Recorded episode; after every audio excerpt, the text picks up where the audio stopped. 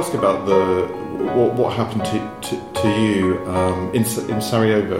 Actually, it was in uh, Gornji Vakuf in Okay. uh, central Bosnia, and um, there was a ceasefire between the uh, Croats and the Bosniaks who were uh, occupying two different parts of the same. Gornji Vakuf is basically a village, it's a large village, small town.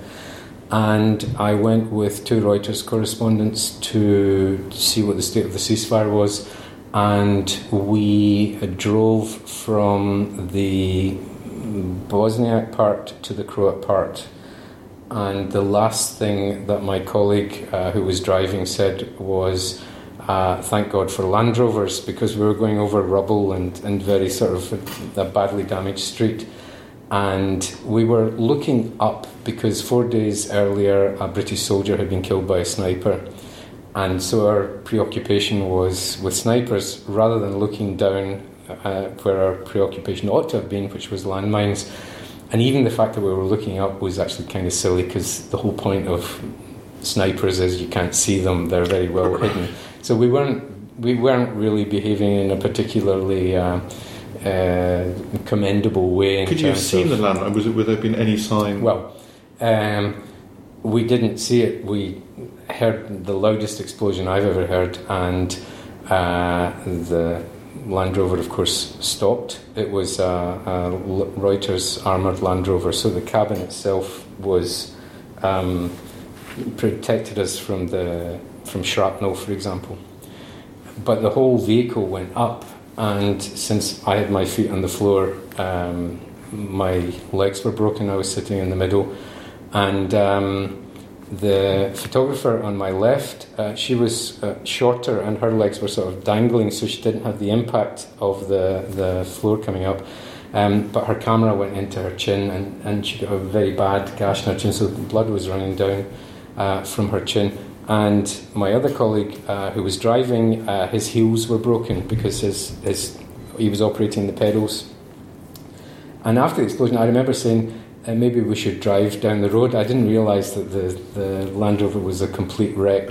Um, and it became clear that we couldn't. One of the doors had blown open with the explosion.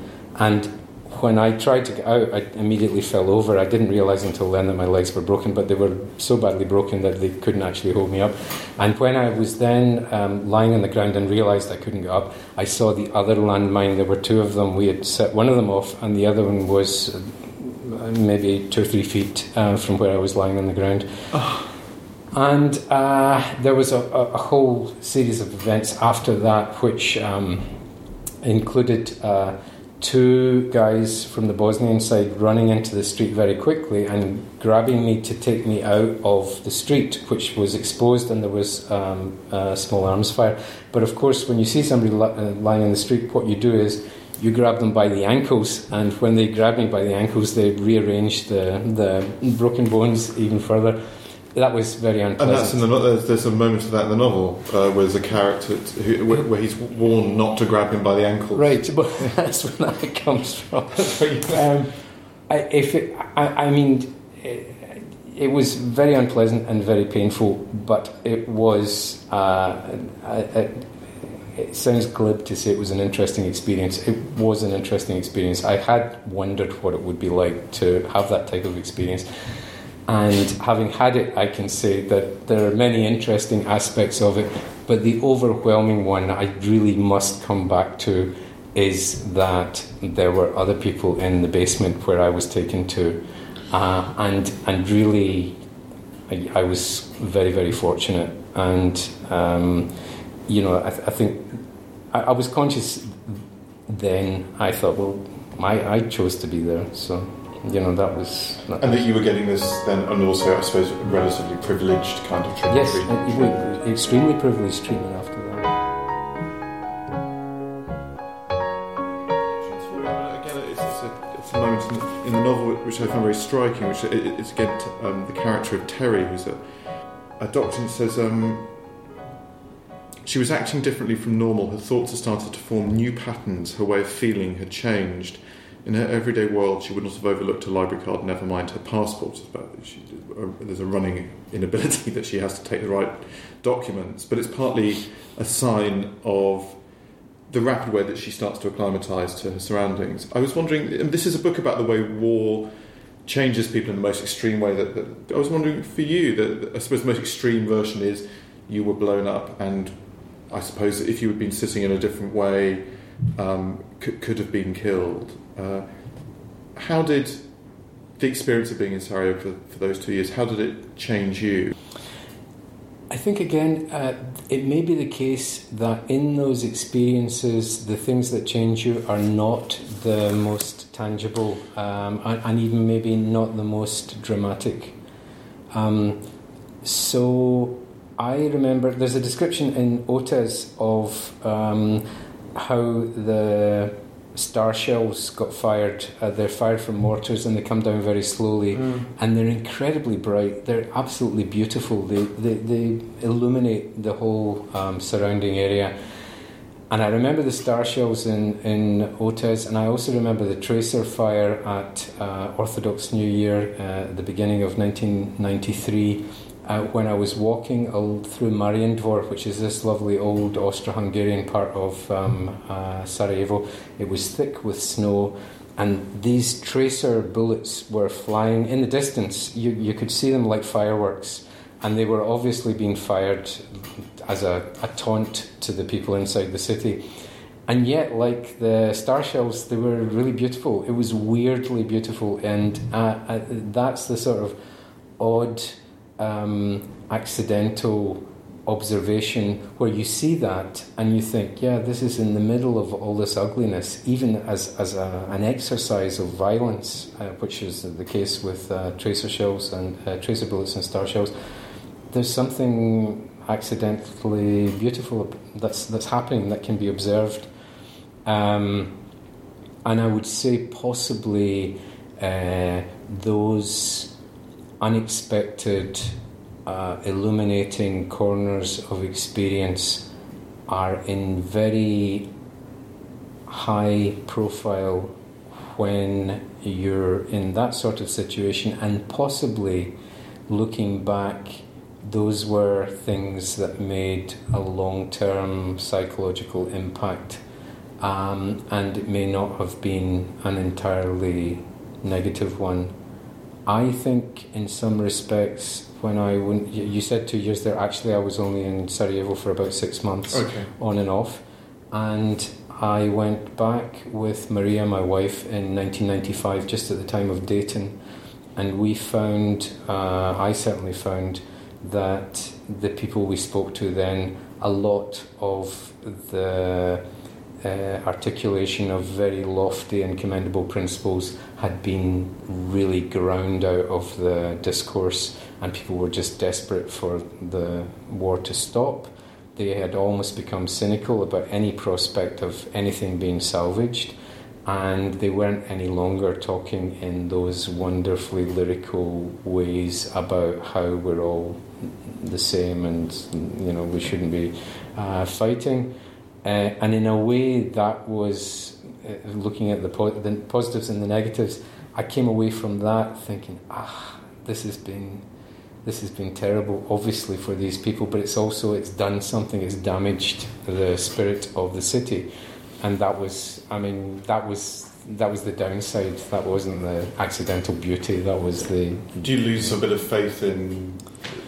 I guess as you've experienced these people sort of trying to maintain that sense yes. of yeah. hope. Um, yes, yeah, I think that was there was a tremendous piece of vandalism um, that was exercised in uh, one of Europe's wonderful cities, and it was applied to the spirit of that city. And yes, it really uh, damaged it profoundly, and it's still living with uh, that damaged legacy. How about for you though? I mean, if you've been, you've you've you've, you've gone through something similar. You were you were.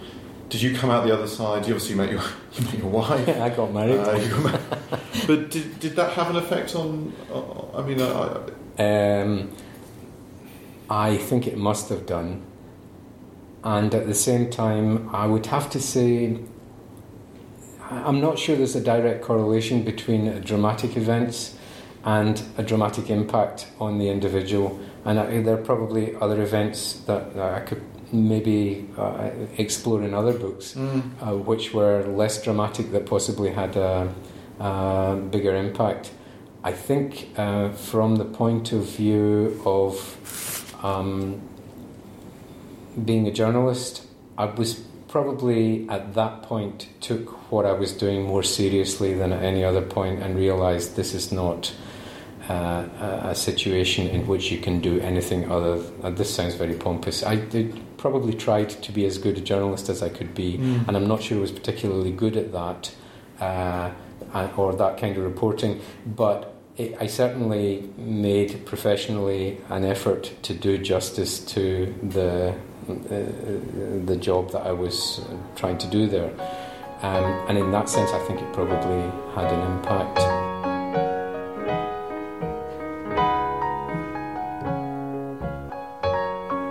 Writing the novel, which obviously is, has been a preoccupation for the best part of, I guess, a quarter of a century, if you, if yeah. you put it like that. Yeah. Yes. Um, did that help? I mean, it's a novel that's the, the number of the characters worry about uh, memory. They worry about about doing justice to to experience. Milena particularly, I think, worries about but both of those things. Um, there's a very nice moment where I think we're introduced to uh, Miroslav, who uh, partly through an idea of story and, and, and Bosnia is this extraordinarily rich place. And but I was wondering, did I suppose I'm interested about you having spent a long time writing journalism. You then write a novel about it as well. Did, was that to make sense of something in a perhaps a, yes. in a different way? What can fiction? And, and uh, that was important uh, from my point of view, and I feel that uh, this does make a change to my own experience of um, that conflict and the feeling that I could offer in some small way something of lasting value as a means of understanding that conflict. Uh, paradoxically, I think that it is possible to communicate the truth through fiction rather than through fact. Uh, what sort of ways? By uh, describing every day how many um, uh, troops were moved from one part of the city to another, or how many the artillery that was incoming and going out. Uh, that's important, and it's based on fact, and you try and get the facts right to the best of your ability. Your ability, but in a sense, it's what happens in between those things that is actually the authentic experience. And this is about what happened in between those things. This is about the dramas that one would not cover as a reporter, but could be recovered, uh, uh, could be covered as a, a, novelist. And our daughter is uh, 18, and it, she hasn't read this, but at some point, maybe she will choose to read it. And if all I've done is to give her uh, a kind of um, accounting of what her mother and father experienced, this is this will have this will be that accounting and for me that was very important. It really is my own uh, experience um, wrapped up in a way that I feel um, could possibly be conveyed to other people. Uh, yes, for me that is important, and for me this has been important, and um, I think it does uh, communicate some of the fundamental issues that were being fought over and some of the experiences that of other people that I was able to witness when I was a correspondent in Sarajevo. It was also just the, the vivid sense of, I suppose, elderly women living living alone, uh, people not having enough food, what it was like to try and wash with thimblefuls of of water, those very basic human experiences that we always take for, to, for granted, I guess, in, in metropolitan Western civilization. That, uh, to, to almost be allowed access to the, those tiny apartments, which then two floors above might get destroyed in a in a mortar shell. That that that, that the proximity to, to constant but I think that also is uh, the side of conflict that tends not, and it's very difficult to cover. But actually, so much of it is just to be able to, you know, to for, to get three matches from a neighbour in order to light a fire Hmm. becomes a huge issue involving waiting for the neighbour to come back if they're able to come back and then approaching the right neighbour that you want to speak to and not her husband who won't give you the matches and then suddenly just for the sake of three matches you have this whole day's uh, experience of waiting and planning and, and, and being diplomatic and being resilient and so on um, so yeah those things I think were um, uh, you know 90% of those experiences wasn't seeing uh, explosions, but actually, you know, wondering if it was possible to eat that bread that was Yeah. already six days old, and uh, you know, if you could cut off the mold and so on. Um, so yeah, I mean those prosaic things. But that's where I, I thought that the two old ladies. I mean, they were so emblematic of old ladies in Sarajevo uh, who were, uh, you know, resilient, funny. Yeah. Um, What was that great line? Uh, Screw them, Mrs. Hatipovich said again. That's right. I hope their mothers find find them in a pie. Which I, thought was a great. I'm going to use for.